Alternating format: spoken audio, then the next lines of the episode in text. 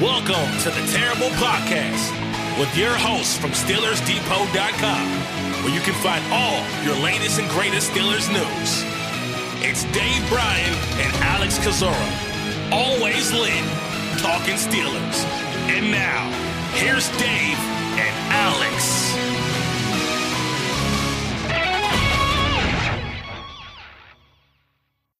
Welcome to the Terrible Podcast, Season 14, Episode 61. He's Dave Bryan. I'm Alex Kozora, SteelersDepot.com. Thanks for being back with us here this Monday episode, Steelers Nation episode coming out a little bit later than usual today because of the Mike Tomlin press conference held at noon, just wrapped up. So Dave and I wanted to get a reaction and hear from Coach Tomlin before recording today's episode. Dave, how are you doing? How was your weekend? Uh, it was good. I got to watch a lot of football, obviously on on on on Sunday there, which was good. A lot of uh, interesting games. Uh, a lot of games I thought would be better than they would ended up not being so good. But uh, uh, yeah, look, I mean, o- overall, we're about we're entering, I guess, technically the final quarter of the season. It's hard to believe that you could still term it at this point with all that's gone on. That man, there's one quarter of the season left, right? You know, four games, and based on things that uh, happened around the NFL so far in in in Week 14, obviously two games to, left to be played. Didn't realize it was a doubleheader Monday night, but uh, good good for us. We'll get to sit back and watch that. But uh, uh, very very important four games, right? Because the Steelers, I guess, mm-hmm. technically control their own destiny. I know that doesn't get a lot of people excited, and I know when we talked coming out of uh, that game uh, on on on the Friday show, there we talked about you know there are still four games left, so uh, you know we'll we'll we'll get to find out what this team is made of, and at, at this point, it man, it, it, really feels like this team has to run the table and at worst be three and one, with maybe the lone loss being to the Seahawks, and then trying to get a little bit of help uh, uh along the way. But there's six teams right now at seven and six in the AFC. Somehow the Steelers managed to come out of this weekend uh, uh, the number six seed in the AFC, but. Uh, you got a big game coming up on Saturday against the Colts, so that's where we sit. Yeah, Saturday's game will face two of those six, seven, and six teams between the Colts coming off a pretty terrible loss to the Bengals and Pittsburgh coming off two terrible losses to the Cardinals and the Patriots. So yeah, Dave, Pittsburgh has fallen up this weekend after the Patriots oh. game. They were the eighth seed, and then with the Colts losing, the Texans losing, etc. Pittsburgh now the number six seed if the season were to end today. Again, Mike Tomlin holding his press conference. So we'll begin there and talk about the health of this team going into Saturday's game against the Colts. Kenny Pickett has already been ruled out by Mike Tomlin with the ankle injury. Mitch Trubisky will start. Alex Highsmith, TJ Watt are in concussion protocol, and we'll just have to wait and see if they can get cleared in time. So, from an injury standpoint, those are some of the most notable takeaways and storylines. Pickett still out. Trubisky is going to start. Mason Rudolph will get increased reps this week per Mike Tomlin, but that just because of the longer week more than anything else. There's really no competition. In fact, Mike Tomlin said we're not opening up competition at the quarterback position.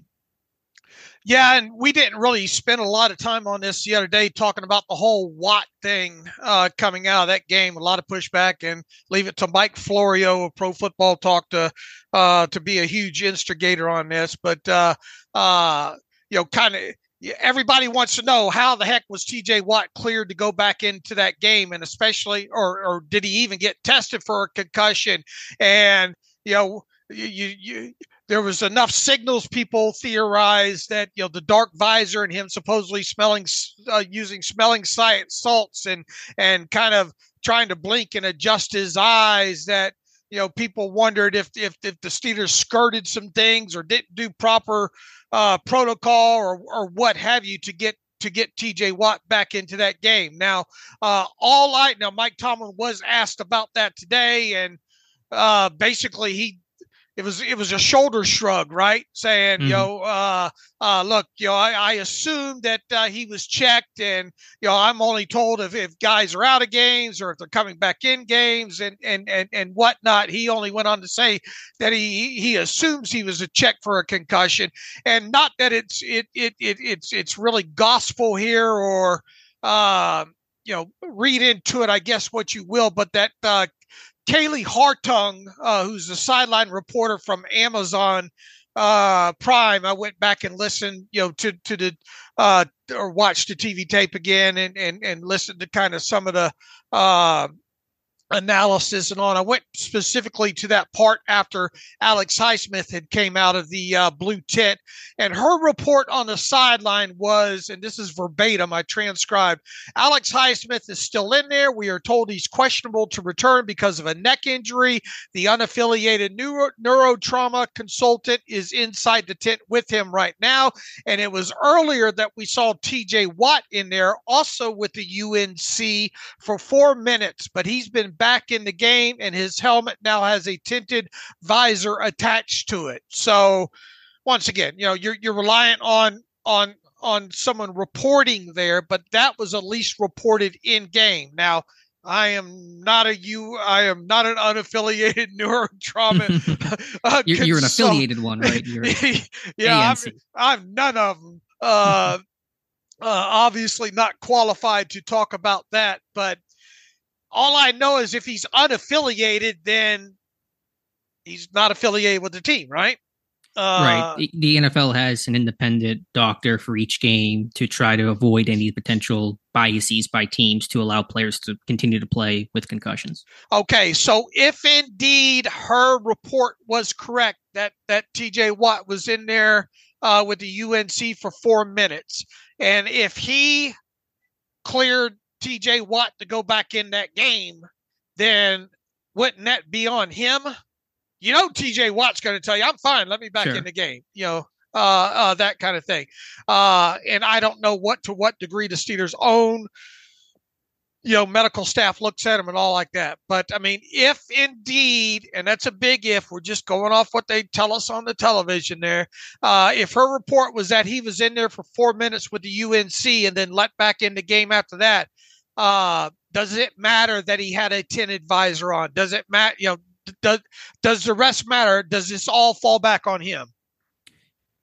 I have just two thoughts on this. I'm not seeing any information that would indicate Pittsburgh did anything wrong here. And A, we know he was checked by team trainers and team doctors because he was on the bench getting checked at one point as well. His jaw was being checked at, at one point. There was a sideline shot of that. Right. And then whenever he goes in the blue tent with maybe team personnel, but also the UNC, they have to be, you know, they're checking for a concussion or, or symptoms or anything then. So based on that, there's nothing that tells me Pittsburgh did anything wrong. There could be questions about the process. This happened last year with Tua. Remember the UNC mm-hmm. in that game with Tua last year got fired. Some view that as a scapegoat type of thing. I'm not sure what's fact, what's fiction there, but that's the policy in place for someone who does not work for the team to come in and evaluate to hopefully take away or reduce the risk of any sort of bias of letting a guy go back into a game. That's been been the concern. But I think there is a valid question about, you know, how how was he cleared? Why was he cleared? Because to wear a tinted visor,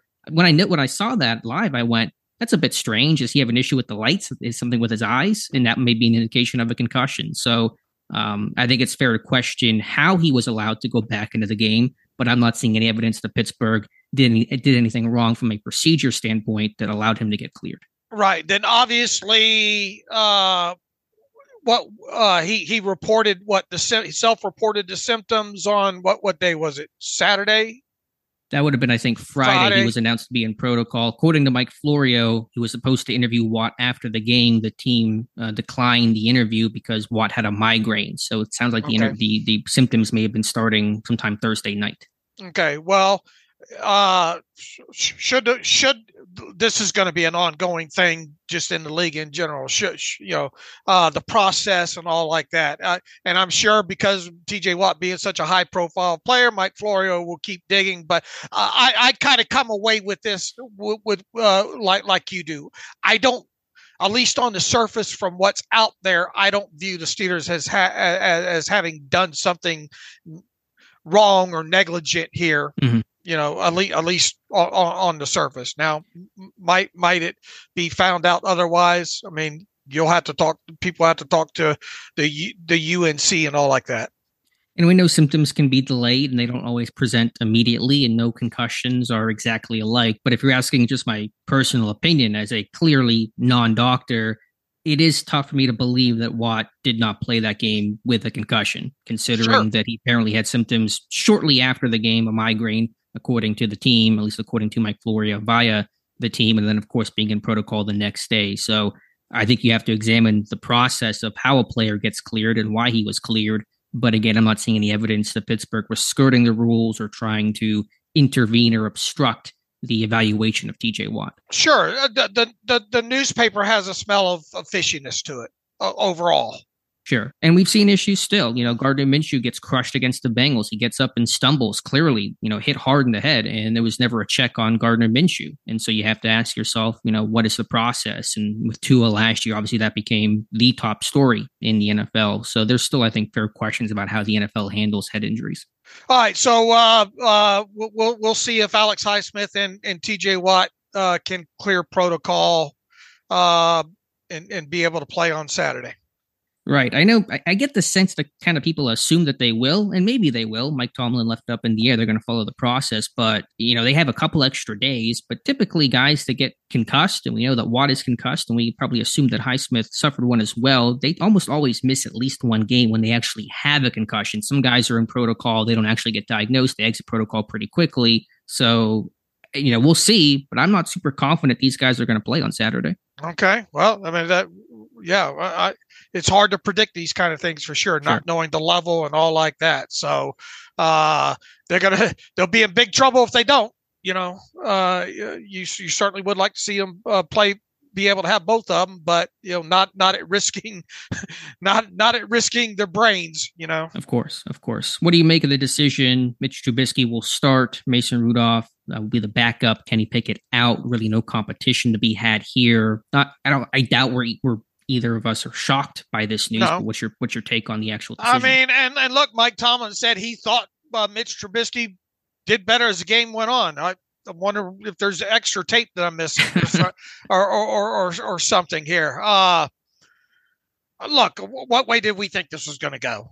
You know, we we can say I know you wrote a nice post the other day of, of, of, why you know he you believe Mason Rudolph should be the starter. I, I don't disagree with that, but uh, at its core, what way did we think this was going to turn out? Exactly the way mm-hmm. it's turning out. Uh, uh, I will say this: uh, you know, he can paint Mitch's performance however he likes, and, and you know he he was. We'll, we'll try to sum up a lot of things here in in uh, while, while, talking about Mitch. You know he talked about the fourth down decision to go deep, and then uh, he painted that that uh, uh, kind of compare or did compare it to the uh, uh, the deep pass uh, to to George Pickens against the Ravens earlier in the season. Although I believe that was on a different down uh, in that situation and, and, and against a zero blitz and all like that. But uh, regardless, uh, Mike Tomlin kind of painted that, you know, uh, we would we would we would be look. It's all results orientated. If if if if if Mitch threw that ball and Diontae caught it uh, how would that play be looked at? And look, you you could do this with every play of every game if you wanted to, and go results mm-hmm. orientated. I understand where Mike Tomlin is coming uh, from this. Even so, I drill this, and we said it the other day. I drill this down more to two plays than I do one. Uh, you know, you can't tell me in needing what two yards in in in in, in third down and fourth down situation.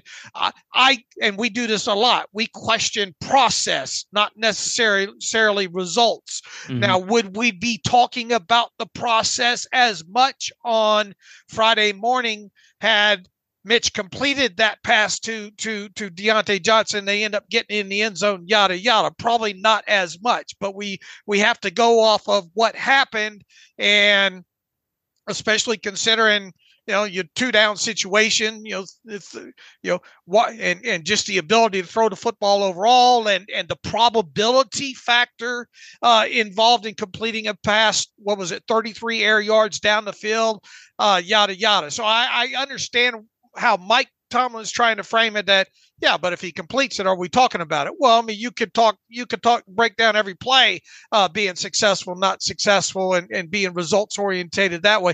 I think more than anything, it's it, it, it it's it's process involved in that particular situation. If you do it earlier in the game versus later in the game, it's probably less talked about uh, mm-hmm. a, a, as well. But you're talking about a critical you know, obviously end of game type situation there. Uh, I don't view. I thought Mitch Trubisky had a very poor game. End of story. I did as well. And you're right. Trubisky did that earlier in the game. It was a third and five. He took a deep shot to Diontae, right sideline, incomplete. We don't talk about that much because it doesn't carry the weight that the fourth and two with the game. And in some ways, your season to an extent was on the line. Going back to the all 22 on that one, I was really critical on the Friday show of the play calls. I still think the fourth and two that he flipped to Jaylen Warren was not a good play call overall. But watching those last two plays, that third and two incompletion to Pickens, and the fourth and two incompletion to Diontae Johnson. There were plays there underneath that were designed and schemed to be open. And I assume the primary read, if they were open on that on that third and two, the flat to Diontae is open. If you hit that, that's going to be a first down. On the fourth and two, that little rub route with Allen Robinson underneath Pat Freiermuth might be a tight window throw, probably going to take a shot, but it's open. So to me, I've said this before, and that's why I would personally advocate for Rudolph over Trubisky in this game, especially on a fuller week to get reps and get some prep time.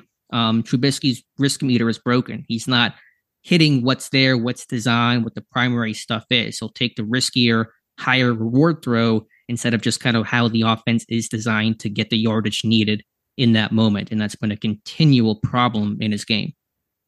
YOLO Bisky. exactly. He loves the YOLO ball. And, and, like, even if he hits that to Diontae, you're right. We're not talking about it, but it's not like that throws guaranteed to win you the game. You're at maybe at the 20, 15 yard line. You still could play for the field goal. So if that's a situation where if you hit that, you're going to hit a field goal to win the game. That's one thing, but you could easily still hit that and then just tie the game. So it's like even the reward there is not as high as you might think that it would be. And look, even even the uh, the rub that that uh, for, for for Allen Robinson there, uh, that was never in Trubisky's cards in that one. So, I mean, he he's already made he already made up his mm-hmm. mind. He was going yep. down the left hand side. So uh, to go back and, and try to still shot that or or, or or or look at the play in slow motion or whatever, it it it, it doesn't matter because he's already letting loose that football. His mind's made up. He's yeah, but that's down. the problem. That's right. it's, it's too predetermined. Okay. Yeah, I agree. So Look, I, I, I, really think that you need, and once again, I think you boil it down.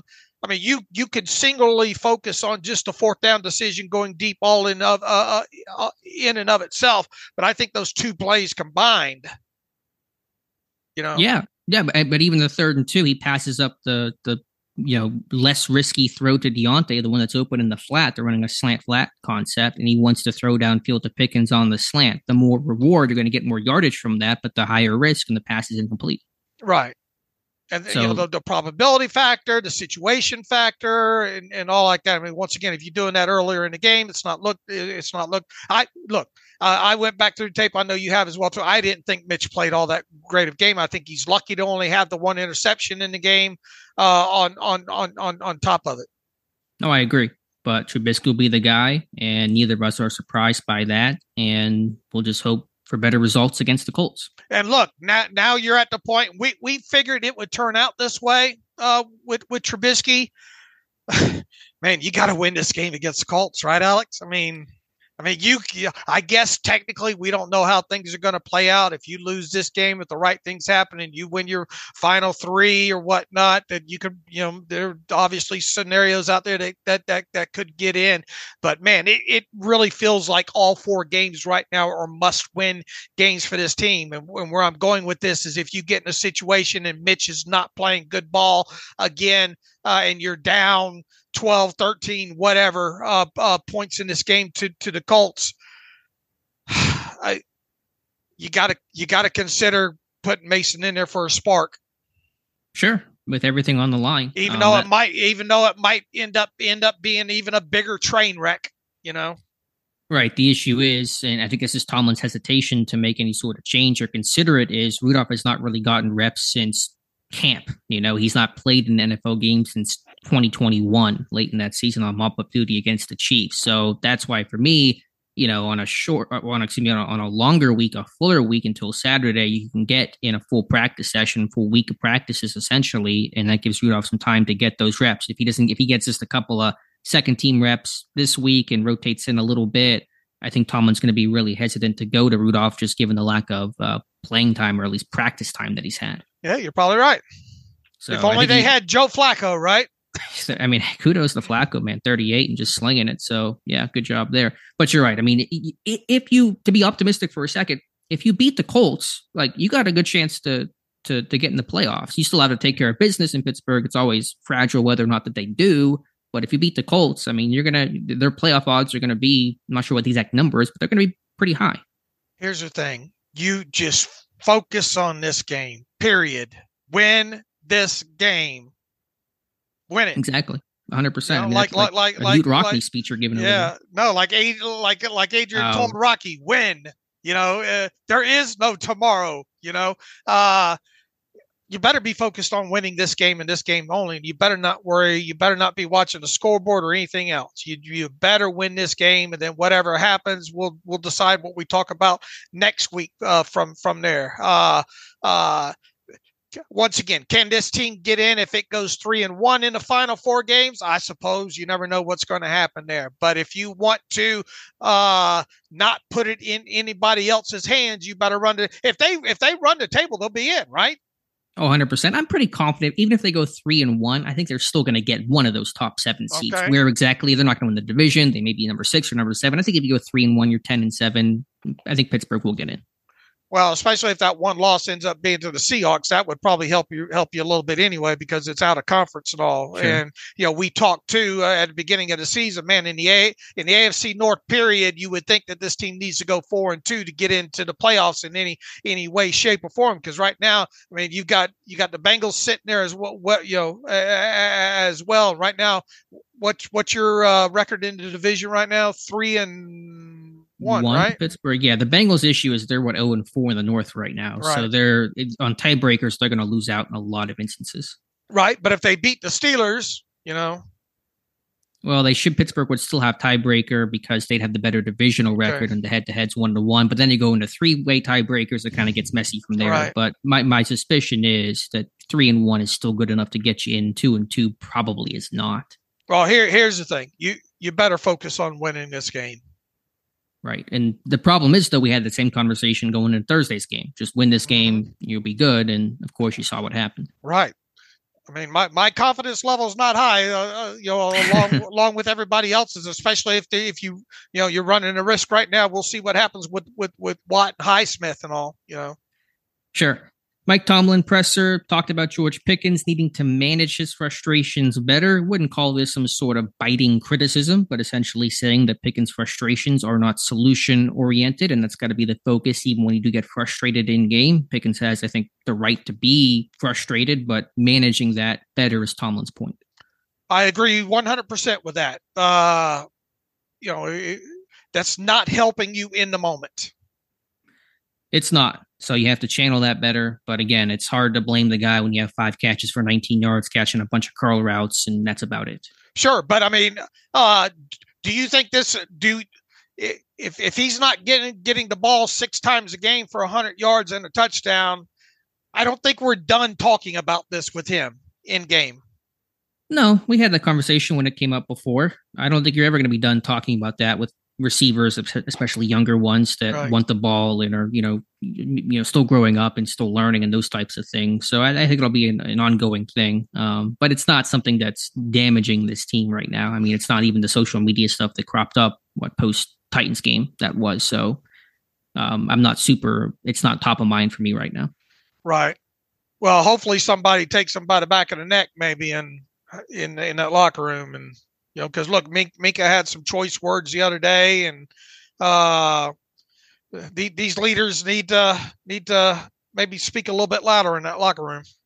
To me, the concern about Pickens' frustration is less of a post game thing, but more of an in game thing. If you get frustrated in game, you're not focused on your technique, you kind of get in your own head, and that's going to just you know snowball the results when you do have your opportunities. So to me, it's less of an issue about him being frustrated on the sideline or, or post game, but how does that actually impact your actual play that that's actually where I think it's going to hurt him the most right now. All right, agreed. What else from Mike Tomlin? What else did he have to say that caught your your ear, Dave? Uh trying to you know talking about a key moment in the game and and he wanted to talk less about the the the Trubisky interception and more about the the defense not holding the Patriots to a to the to a field goal in that short uh, short field situation there, you know, uh, and how that was a key, which I mean, it was a key point in the game, but still, if you only score, what did they score in points, you know, uh, you're still going to have to score some points along the way, and they're just not scoring enough points. Here was one of my takeaways from the Tomlin presser, and you're, you're basically hitting on it. Is I, I had the question in my head as he's opening up and talking when will he ever blame the offense? Right. I don't know if he blamed the offense once in this. He's opened up by talking about the defense, and the defense had problems. Listen, you spot, you know, Bailey Zappe 21 points, you know, even on the one short field there. That's not acceptable. The defense certainly has to be better than, than they were in this game. But I mean, he came out and had about, I don't know, 90 seconds on the defense not playing well enough. And then he goes, on the offensive side of the ball, if I find the quote here, on the offensive side of the ball, I thought Mitch picked up his play as the game wore on. I'm like, all right, nothing on the nothing about the offensive struggles then, I guess. Just the, the offense getting better. So again, I know Tomlin's a defensive minded coach. I know he sets a much higher expectation for Pittsburgh's defense than the offense, and rightfully so. The defense is better than the offense. But if you're if you're a defensive player going, can you give us anything about the offense having to do their job and pick up the, the pace? It's this is not an isolated thing. It's been the mantra Tomlin's had all season long. And look, uh, once again, and I'm not letting the defense off the hook here, but uh, they settled down in the second half. You know, uh, at least kept them out of the end zone, right? Well, they pitched a shutout. They didn't score right. in the second half.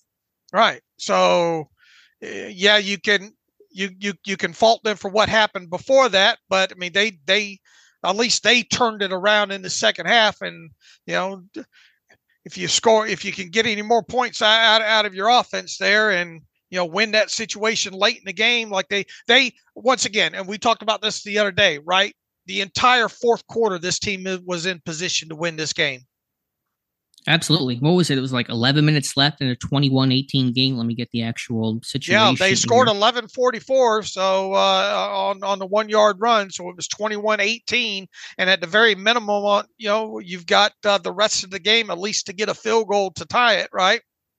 Yeah, Pittsburgh had the ball with 824 in the fourth quarter, down three, had two drives just to get three points with a kicker that can probably make it from 60 in this game, and they don't do anything.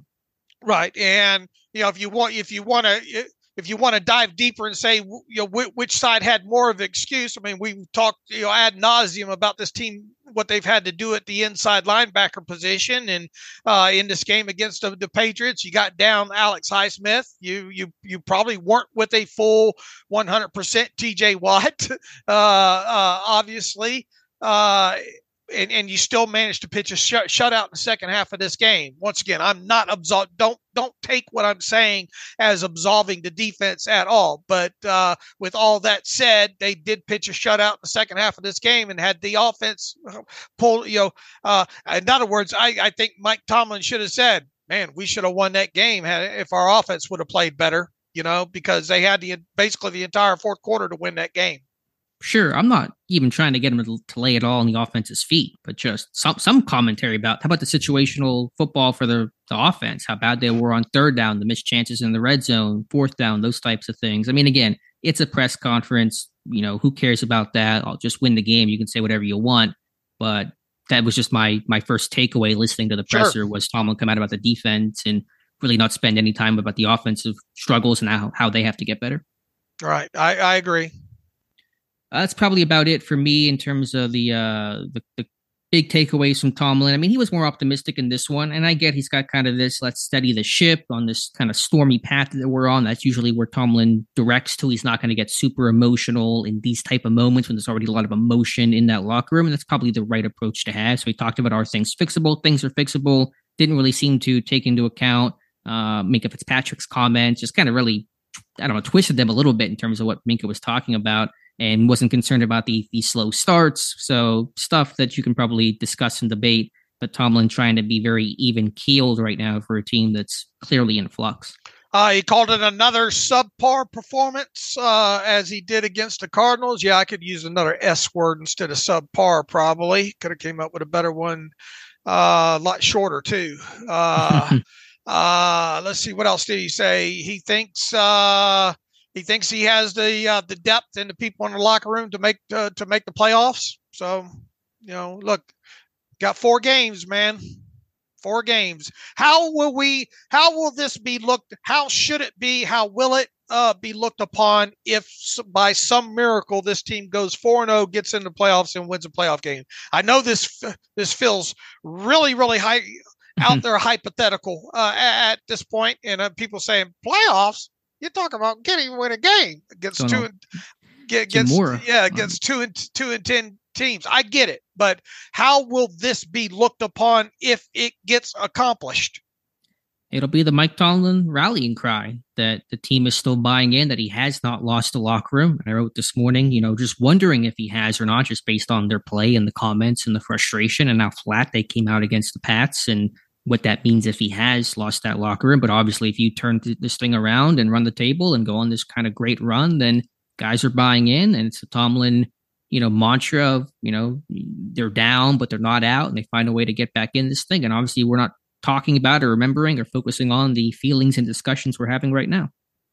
Uh, what did we learn? Did, did we learn anything today? No, essentially, essentially no. No. I, I, didn't really expect to learn a whole lot, you know, especially with kind of a cooling off period, a couple days since the game. Um, you know, just to get confirmation Trubisky was going to start. Not surprised by that, but really didn't did not learn anything new and really didn't get much of an answer concerning Leal. He was asked about Leal. Now that you have a fully health, now that you're fully healthy on a D line, what went into Leal not getting the helmet? He said we just had a lot of people available. We had to make some choices on a short week. We put together the group that we thought would give us the best chance of winning uh that's kind of damning in and of itself if you really think i know what he was trying to do trying to gloss it over but mm-hmm. uh uh look uh, nobody understands that this team has to have inactives every week like we do we we spend a lot of unnecessary time playing that game just because we like the minutia associated with it and that minutia produces us having questions about why certain people don't get helmets and you're talking about a second year guy a former third round draft pick uh, on on top of it that's now not getting a helmet after seeing snaps dwindle. Uh, there's there's there's more smoke to, to there's more smoke or there's there, there's a bigger fire there than than maybe the smoke that Mike Tomlin is mm-hmm. trying to let out in in my opinion I'm sure yours as well too uh, and then he was proceeded to be asked does he need to do more to show you guys that he's and then he, he cut off the question right then. He says uh, sometimes it's not about what he's doing or not doing. It might just be you know what someone else provides us. Well you would hope that uh, Leal would be one of those guys that could provide us whatever that us provide us is you know yeah i don't know exactly what that means. I mean, sometimes it's what you know other it means he's not good groups. enough to get a helmet right now. Sure. They don't trust him enough to get a helmet. That's what it means. Yeah, if he had provided enough something, then he would be dressing. But unless and until another injury surfaces along the, the D line, I expect Leal to be inactive the rest of the way. There's nothing that, at least from where we sit going into this game against the Colts right now, there's nothing to lead you to believe that uh, Leal will have a helmet against the Colts.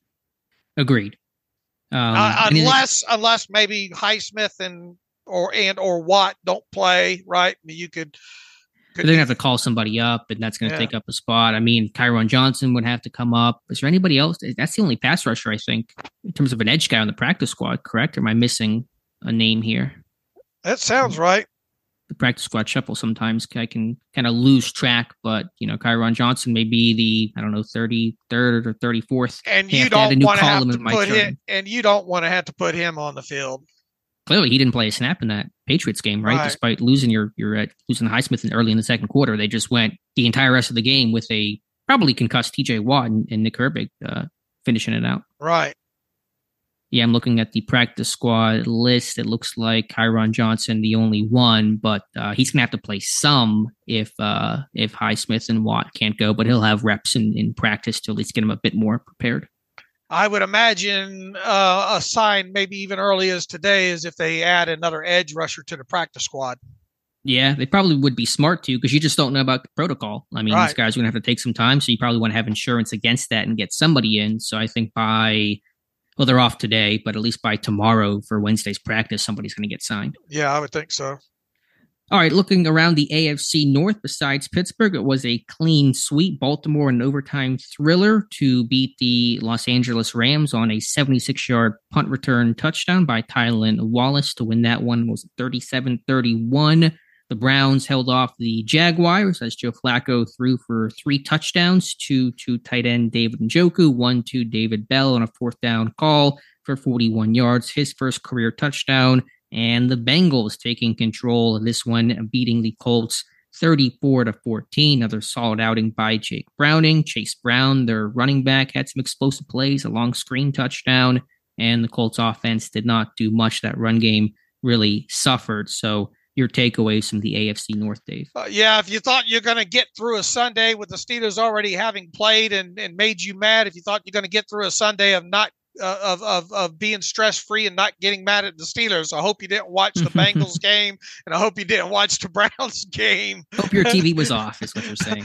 Uh yeah. Uh look, you got to hand it to, to to both the Browns and the Bengals, right? They uh uh what what Browning has done in these last two games has been pretty damn phenomenal uh, and it's only two games, and maybe the glass slipper uh, comes off. And yeah, he ended up uh, didn't he throw a didn't he have a uh, he had a pick a, six by the Colts? Yes. Yeah, he had a pick six in there that was pretty ugly and all. And and Joe Flacco obviously wasn't perfect uh, in that game against Cleveland, but man, a lot of the things that they did that uh, that were positive. Sure, I, I sure had offense uh, envy. You know, uh, how are other teams that you see almost on a weekly basis with the backup quarterbacks coming in? Uh, you know, and and you even look at what the Patriots did to the Steelers with with with with, with Bailey Zappe. You know how how how is it that we can see this weekly around the league happen? Yet we look at the Steelers and you know veteran experience but backup even in Mitch Trubisky, and you're you're looking at it and you you think, man, that it just it nothing appetizing about it.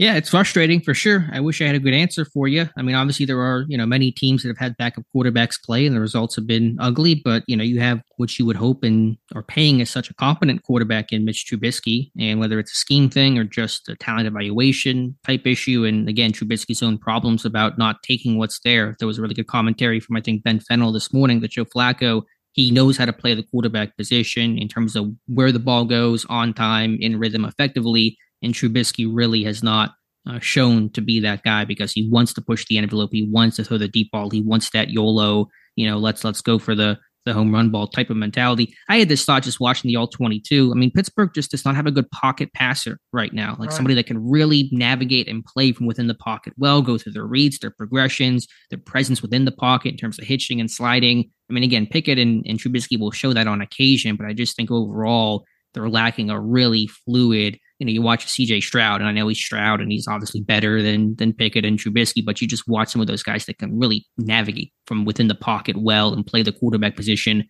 the way it's meant to be played. You're you're not seeing that in Pittsburgh. You know, even Bailey Zappe showed it sometimes in this game against the Steelers that that he was able to to fill the pocket correctly mm-hmm. and step up into yep. it, especially in the first half of that game.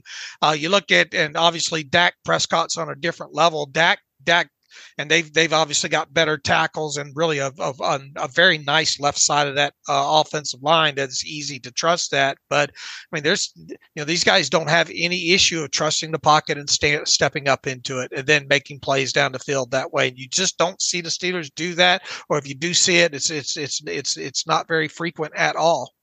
Yeah, I mean, even just something like getting to your to your next read and finding the check down without having to bail. I think Trubisky he does a better job than Pickett in terms of knowing where his hot is at and getting to his check down in some instances better, but he also like try to run out of the pocket while he's doing that. So just small things like that where it just isn't as it's not as um I don't know designed and the way that you draw it up. You just don't see that right now from these quarterbacks. And then look, when they are moving out of pocket, you're not seeing them make those special signature plays you know when when when they do have when something does break down and obviously you don't want to get in a situation where you're having to do that 15 to 20 times a game where you're having to pull a Mahomes or, or insert quarterback uh, there but uh, uh, you're not seeing enough when they are having to play outside of structure they're being signature plays mm-hmm. In, in fairness, I don't really expect that from either guy. They're not of the Mahomes, Allen physical skill set that allows them to make. I mean, that, that play that Josh Allen had along the sideline is just something that you can only dream about happening in Pittsburgh. But to be fair, most you know ninety five percent of mm-hmm. quarterbacks can't can't make that play. Sure, but I mean, once going back to the point, you know, you and it's it's easy to look around and have envy and not notice the negative as much when you're watching other teams because you're more hypercritical watching the team that you follow uh, more. But mm-hmm. you watch what you watch what Flacco did and just some of the design and and people say, yeah, but he had a couple of guys wide open well, okay, uh, how come the Steelers can't scheme some of this up, you know, to, to get guys wide open there? Uh, I get that some of these are, are, are, are, you know, some of these throws that you're seeing are layups. Well, Steelers need to get them some layups. Mm-hmm. You know? Yeah, well, that's why I began my answer talking about some of the coaching. When when you're down personnel, I think scheme and coaching becomes all the more heightened. I think any coaching staff can look good with a, a grade A blue chip talent. Yeah, that, that that's fine. But whenever injuries strike, it's late in the season. You're battling fatigue and, and injuries, both big and small. How do you manage that? How do you overcome that? That's where coaching really comes into focus. And you're seeing the Browns on that fourth down call that kind of roll out to the right and uh, Bell's open over the middle. The defense bites. Now, again, that call doesn't work. You'll get killed for it. That's the, the, you know, black and white nature of the NFL, but you're just seeing those things. But, but yeah, I mean, Flacco and Browning, they're not the elite physical talents in terms of, you know, Mahomes and Allen, Lamar, those types of guys, and they're playing from the pocket. They're making plays and the, scheme is, is helping them, it's aiding them. And so those are things that aren't consistently happening in Pittsburgh. Right, I agree. And look, I mean, he got four games to to try to show some. You know, it's just we we know what it's going to look like if they win games. It feels like you know we, we dare them to show us something different where it's a thirty to seventeen game. Yeah, it's the same movie you're watching every week. Um, it's like right. the, the people that watch the reruns of The Office. You just you know what's going to happen before you even hit play. You're you're expecting that. Even on just getting the old 22 of this game a little bit, the uh, Trubisky interception. I didn't like the decision from Trubisky. Freiermuth did kind of slow up on his route there at the top, but it, it's just four verticals for Pittsburgh. And so the Patriots defense are just getting depth and they're kind of carrying things vertically. There's nothing underneath. There's no crosser that's going to maybe stress somebody horizontally. It's just four verticals. Yes, it's third and 10, whatever the down and distance was. It was third and long. Um, but there's nothing there that really stresses the, the defense beyond just four verticals. Plus, they did a great job of, uh, uh, of, of, of disguising what they were doing too you know, on that yeah, particular play. They have, a, they have a, a post snap rotation or something. Yeah, yeah, they they really did a good job of showing one thing pressure wise, and then uh, post snap uh, painting a whole different picture. Where you know, I, I, don't think I don't think Trubisky expect. It's not. I'm not excusing him. You know. Mm-hmm. But uh, uh, you know, that just points to some of the things that they do on the other side of football that, that we don't see the Steelers do a good enough job at as well. Yeah, I mean, I think Pittsburgh secondary injuries have limited them recently in that regard. But yeah, I, I, know Pittsburgh used the hard count a ton in that game. I heard Trubisky using it repeatedly just to try to get them to maybe you know show a blitz or show a rotation, and it didn't really seem to work that well. Um, but but yeah, I mean that was something we noted. The Patriots they have a good a good secondary, a good defense, a veteran laden group with uh, Phillips and Douglas played football for a couple years now, et cetera. So they can do some more things post snap, and I think that certainly gave Pittsburgh a lot of trouble. And you know the all 22, there were some glimpses of some nice runs there. In fact, they probably ran a little bit better than probably what we expected them to run, right? The Patriots or the Steelers? The Steelers. I mean, it eh. wasn't it wasn't it wasn't great overall, but I mean from what what you kind of expect, there were a couple of nice four or five you know yard runs. You know the biggest thing once again is it coming down to you not having enough trust in your run game in the third and third and two, four and two situation there. Yeah, I mean they did. It was about what I. They expected. they did enough though once again to put themselves in a position to win, as as as ugly as it was. You know. Mm-hmm. Yeah, they did. I mean, they they had multiple, even just to tie it at least with a with a grade A kicker. Um, to not even get in his range was disappointing. Yeah, I thought Daniels played a pretty good game uh, uh, overall. Obviously, the Cole snaps are concerning. Uh, as as a whole, the offense not great obviously, and it starts at the quarterback position. I just I didn't feel like like it, like Trubisky played. I, I I don't see what Mike Tomlin was talking about getting better as the game went on. Yeah, I mean maybe just from a point standpoint that they they were able to get some points on the board a right. little bit, but even then that felt like pulling teeth and took a great catch by you know Diontae Johnson to to get your first touchdown. Of the game. I don't think play action has been super successful. I don't think teams are really biting on that. I don't know why that is. I mean, with Pittsburgh's running game being successful, you thought maybe that would aid things a bit. I haven't done the numbers on that. They hit a big play against the Cardinals for 38, the Pickens off of play action, but I just feel like generally speaking, play action is seemingly non-threatening to opposing defenses. Yeah, and then you see uh, the first uh, Browns touchdown under center Joe Flacco play action. Yeah. You know? Yep. So they, maybe I'm wrong on that. I don't know if we actually have data on, on play action numbers. Uh, they have been utilizing it more, I think, since Canada has been fired. But I don't know if it's been incredibly successful in the way of really getting defenses to to bite and take the cheese.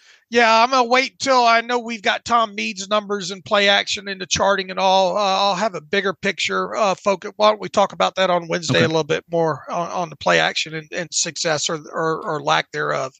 Yeah, that sounds good. Uh, one other thing I was noting, and I was messing around with some numbers last night, and I didn't feel like the numbers were striking enough to write about it, but I felt, I mean, I have the numbers here. Pittsburgh was in three by one a lot. You know, if you're an offense formation, you know, in terms of your passing, your gun uh, passing concepts, you can be three by one, two by two, or empty are the most common ones.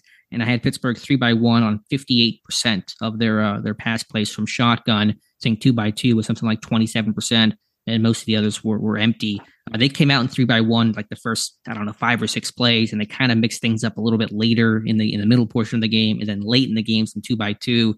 But I don't know. I, I don't know if that's a high number or not. I imagine it's maybe a little bit higher than league average, but um, just something I noticed that I felt like they were in three by one kind of static stuff uh, early on.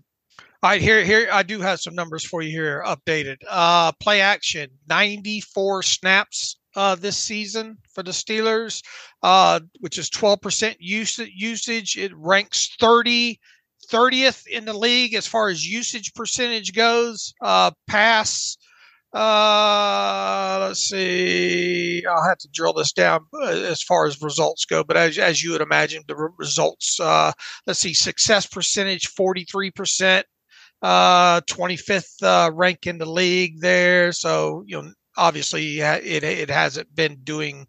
Not only do they not do it a lot, uh, it the, the success rates aren't aren't all that.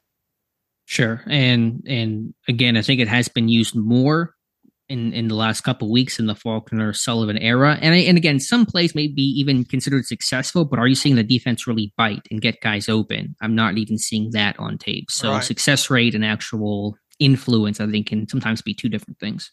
All right. And what was the other thing that stuck out formationally? You said? Yeah, just uh, they're three by one. You know how they were aligning because I noticed three by one a lot in the first half. I don't have success rates or anything off of that, um, but fifty eight percent three by one in this game. I hadn't charted it past games because if it was like seventy percent plus, I probably would have had more of a point to it. But I even just thought early, the first like five or six snaps of the game, uh, gun passes were three by one. And I think maybe just I saw some commentary from I think Dan Orlovsky, Kurt Warner saying this team's just in three by one, stands still a lot. And mm-hmm. wanted to investigate that some more. Not really sure where I'm at in terms of a conclusion, but that's something I'm kind of tracking. Uh, and probably not surprisingly, they were in 11 personnel, 46 snaps in this game. Yeah, and when you're behind, you know you're passing, so I can see the 11 personnel um, allure to do that. All right, defense. What stuck out to you? A lot of cover two in this one, especially early. I think Pittsburgh's played a lot of cover two the last couple weeks, trying to keep a lid on things. And to their credit, they actually have, you know, generally speaking, kept a lid on things. The last month, they have not faced some great quarterbacks, and that has certainly helped. But that is something I wrote about this morning for the site. Um, but just picking on Mykal Walker early, you know, that that first touchdown, um, that that you know rubber out there from Henry and, and Elliott, and that's a tough play for Walker. In fairness to him, a lot of linebackers would have been caught on that, but tack him to get that first touchdown. The second one, they go three by one. Uh, Henry backside isolating Walker on him. Walker slips as Hunter breaks to the, the post and gives up the touchdown that way. And then uh, cover two on the third touchdown, that second one to Henry, where he talks about Kazee just just got to make that play. Right. Right. Yeah. it's it's hard to imagine when you look at that, especially from the end zone view, and uh, kind of see them try to sneak that uh, sneak you know sneak the tight end, you know, fake fake the fake the screen to that side and kind of run uh, run what I like to call a, a, a, sucker, you know, type of sucker type route. We, we saw the Eagles do this against us, and it's become it's, it's not uncommon. And I thought uh, I thought overall Kazee recognized the whole thing well you know, mm-hmm. and, and he and he had a good seat for the entire uh, uh, show of that, and and and and Zappe really kind of after he after he you know faked left uh, there, he you know, all you had to do is follow his eyes on it. You knew where to play.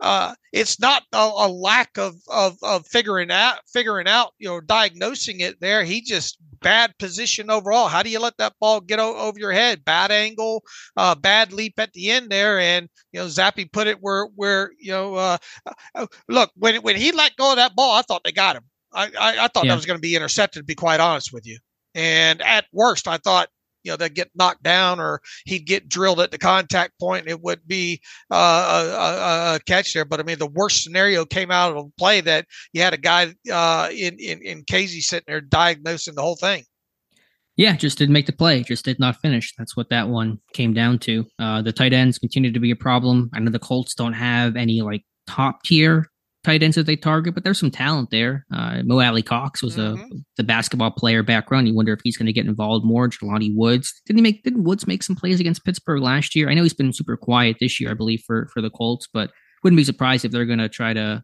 get those guys more involved this week. Yeah, uh, looking back, and are they? They're they're not going to have uh, uh, Jonathan Taylor this week. I wouldn't imagine, right?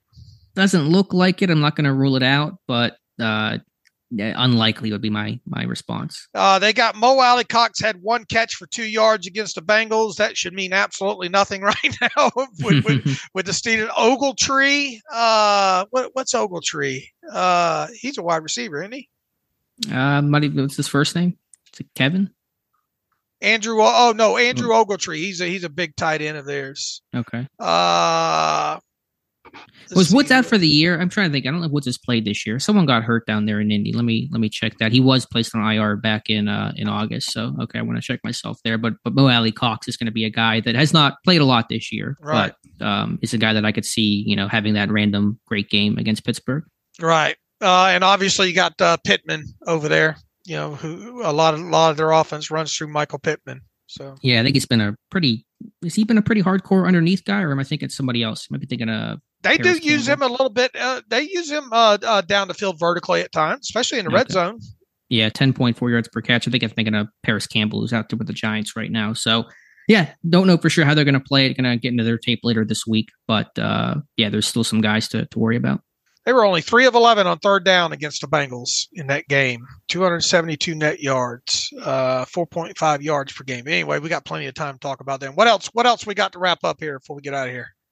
Yeah, I just thought, you know, looking at some of the guys that quote unquote play the game the right way with the energy, the intensity, the guys you want to start to, to model and follow. Landon Roberts fighting through that. Kudos to him. Minkah on one hand, I mean, he's having to tackle different ways, kind of have to roll and cut guys as opposed to wrapping up. You know, first play of the game, he goes in and just takes out the the runner's legs. Um, those are things you appreciate and guys that you, you know you you know are still engaged and are still fighting. You see Roberts after the game, just how kind of despondent he right. was in the loss and you know how much I'm sure he worked and pushed and what he had to do to get ready for this game to lose is against his former team no less mm-hmm. too I mean there's probably something to, to be said about that so you feel for that guy but you know those are guys that are going to be in this thing the whole way uh, Keanu Benton, uh, while limited in snaps overall, uh, I thought he represented himself once once again uh, good in this game.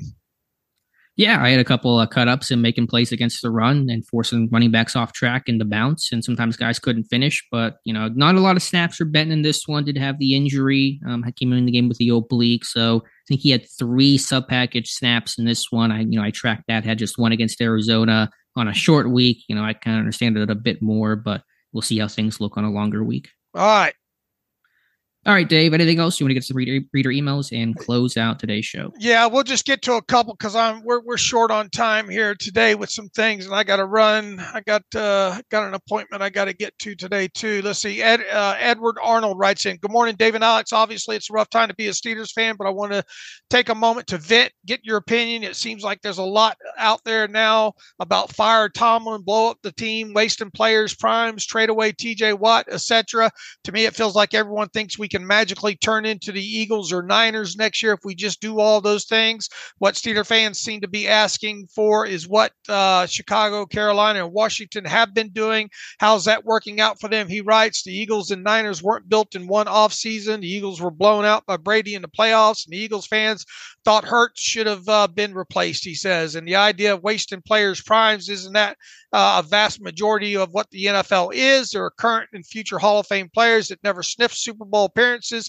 I agree changes need to be happen this offseason, but is it reasonable to think these last uh, two weeks have shown us uh, the answers for coaching changes are definitely not from within the organization. He says you guys do a great job of being unbiased and, and, and reasonable when it comes to your coverage. So none of this was directed towards you. I know it's an unpopular opinion, but still going to watch every game to end the season. Hope they can win even uh, every game and uh, even if it is a knuckleball kind of way. Shame on me for wanting them to succeed, he says. Maybe I should become an Eagles fan so I can take pride in booing the team and chasing players out of town. Uh, maybe then I can even boo Santa, he says. Uh, look, Edward, everybody's frustrated right now, uh, for, for, for sure. Uh, the main thing when it comes to Tomlin that Alex and I talked about the other day is if indeed this, team, this thing uh, goes south and this team not only you know doesn't make the playoffs, but you know fails to win a win a playoff game. Uh, everything needs to be looked at. Everything needs to be looked at in in in total. Now, in my heart of hearts, do I think Mike Tomlin's going to get run run out of town or traded or, or, or whatever after this season? Not not from where I sit right now. I, I don't. Uh, I, would be a little bit surprised if that happens. Uh, but look, uh, you just uh, 2016 uh, last season, this team's had a playoff win and had some pretty, pretty, pretty good rosters uh, since then. And yeah, you, you know, last year was a little bit forgivable with the rookie quarterback and all like that. But this was the year that we were supposed to be talking about with this roster. That man, got to make the playoffs, got to get a playoff win. So hopefully we can start talking about maybe a Super Bowl uh, window opening. Well, especially coming out of these last two weeks, how many people are, you know, and I realize Kenny's sideline and, and, and, and yada, yada.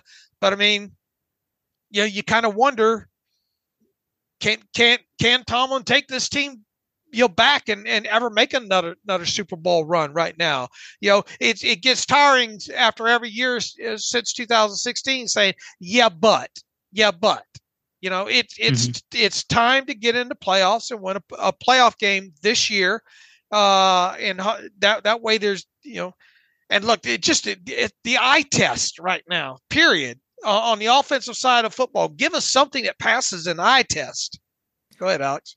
Yeah, something that just shows a sign of improvement, encouragement, and this thing headed in the right direction. They're going backwards right now. They're not even stuck at neutral. They've been in reverse uh, for most of the season. In terms of the overall venting, yeah, I mean that happens with every fan base. You're, you're definitely right about that. I just looked through uh, Twitter timeline and just typed in "fire Nick Sirianni," and you see a smattering of people calling for that. These things happen.